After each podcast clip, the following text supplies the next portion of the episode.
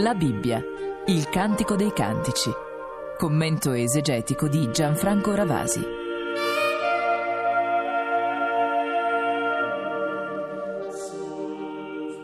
Il Cantico dei Cantici che noi stiamo leggendo merita un'attenzione particolare da parte di coloro che sono convinti che molte fobie nei confronti della sessualità siano state prodotte soprattutto dall'esperienza tradizionale, biblica o ebraico-cristiana. Ora tutto questo verrebbe smentito proprio da un ascolto attento del capitolo che tra poco proporremo. Infatti il Cantico dei Cantici conosce la sessualità e l'eros e li presenta in una maniera estremamente limpida e pura, senza nessuna sbavatura pornografica, ma anche senza nessun terrore puritano. Ora, nell'antico vicino Oriente esiste un genere letterario poetico che è chiamato dagli studiosi attualmente con un termine arabo, wazf, che significa letteralmente descrizione. Ecco, si tratta cioè di ritratti amorosi degli sposi e degli innamorati, i cui lineamenti fisici sono descritti con estrema accuratezza. Noi vedremo tra poco che il corpo della donna, cantato dal suo amato, è dipinto quasi in tutti i particolari, quasi come si trattasse di una miniatura, quasi si trattasse di un'opera di Cesello.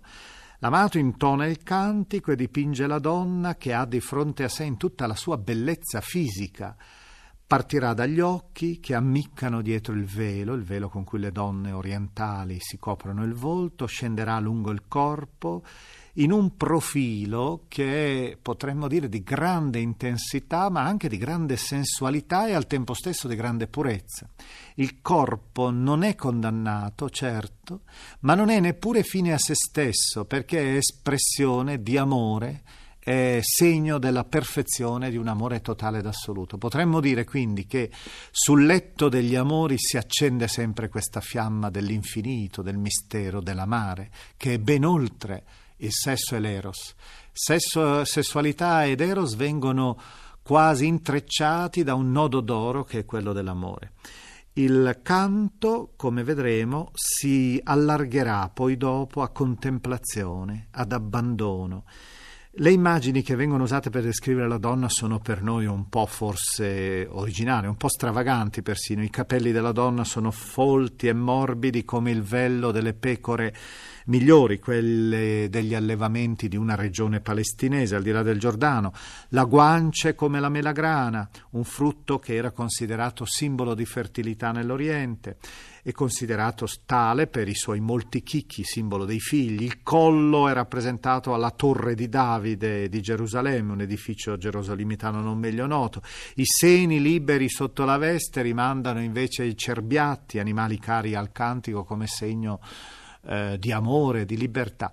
Ecco, sono immagini molto orientali, però che hanno in sé una straordinaria fragranza poetica. Ascoltiamo dunque il capitolo quarto del cantico dal versetto 1 fino al capitolo quinto, versetto primo.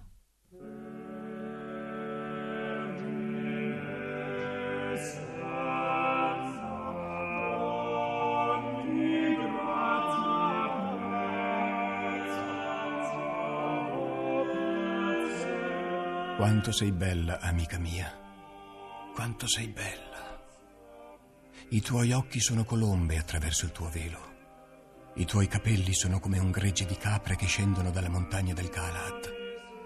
I tuoi denti sono come un gregge di pecore tosate che salgono dal bagno. Tutti sono appaiati e nessuno è isolato. Le tue labbra sono come un nastro scarlatto e il tuo parlare è incantevole. Come uno spicchio di melagrana è la tua guancia attraverso il tuo velo. Il tuo collo è come la torre di Davide, costruita per trofei. Mille scudi vi sono appesi, tutte armature di guerrieri. I tuoi seni sono come due caprioli, gemelli di gazzella che pascolano fra i gigli.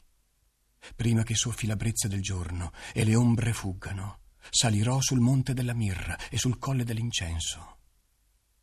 Tutta bella sei tu, amica mia, e nessuna macchia è in te. Vieni dal Libano, sposa, vieni dal Libano, ritorna.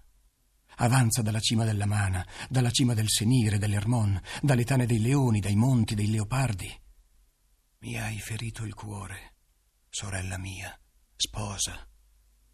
Mi hai ferito il cuore con uno solo dei tuoi sguardi, con una sola gemma della tua collana. Quanto sono suavi le tue carezze, sorella mia, sposa. Quanto più inebrianti del vino le tue carezze. Il profumo dei tuoi unguenti è più suave di tutti gli aromi. Nettare stillano le tue labbra, o oh sposa. Miele e latte sono sotto la tua lingua. E la fragranza delle tue vesti è come la fragranza del Libano.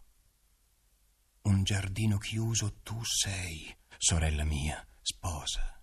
Un giardino chiuso, una fonte sigillata. I tuoi germogli sono un paradiso di melegrane con i frutti più squisiti. Cipro con nardi, nardo e zafferano, cannella e cinnamomo, con ogni albero d'incenso, di mirra e di aloe, con tutti i più preziosi aromi. Fontana che irrora i giardini, pozzo di acque vive che scaturiscono dal Libano. Destati, aquilone, entra, austro, soffia sul mio giardino, stillino i suoi aromi. Entri il mio amato nel suo giardino e ne mangi i frutti più squisiti. Sono entrato nel mio giardino, sorella mia, sposa. Ho raccolto la mia mirra e il mio balsamo. Ho mangiato il mio favo e il mio miele. Ho bevuto il mio vino e il mio latte. Mangiate, amici, bevete e inebriatevi, o oh cari.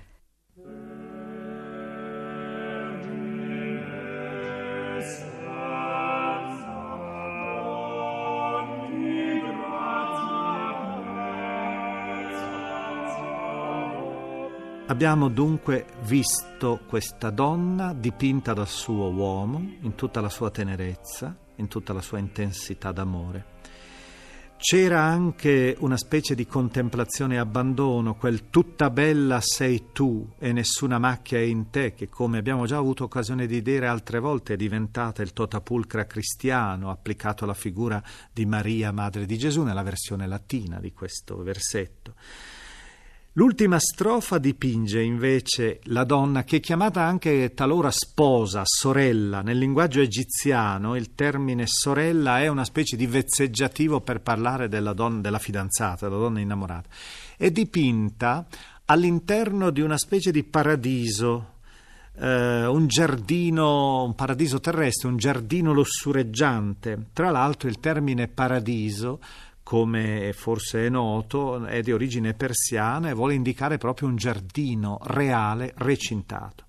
Ecco, il giardino, abbiamo sentito, è irrorato da una fonte, è percorso dal vento, è popolato da una decina di alberi fruttiferi e odorosi che sono stati descritti ed è un giardino chiuso. L'immagine è trasparente perché vuole rimandare al corpo e quindi a tutto l'essere della donna, che è in se stesso chiuso, ma che è aperto per il suo amato, il quale appunto può entrare, si dice liberamente, nel giardino, cioè può prendere possesso. Si tratta quindi di una donazione reciproca e di un possesso mutuo, senza nessuna violazione ma anche senza, con una esclusività che è l'esclusività della totalità d'amore.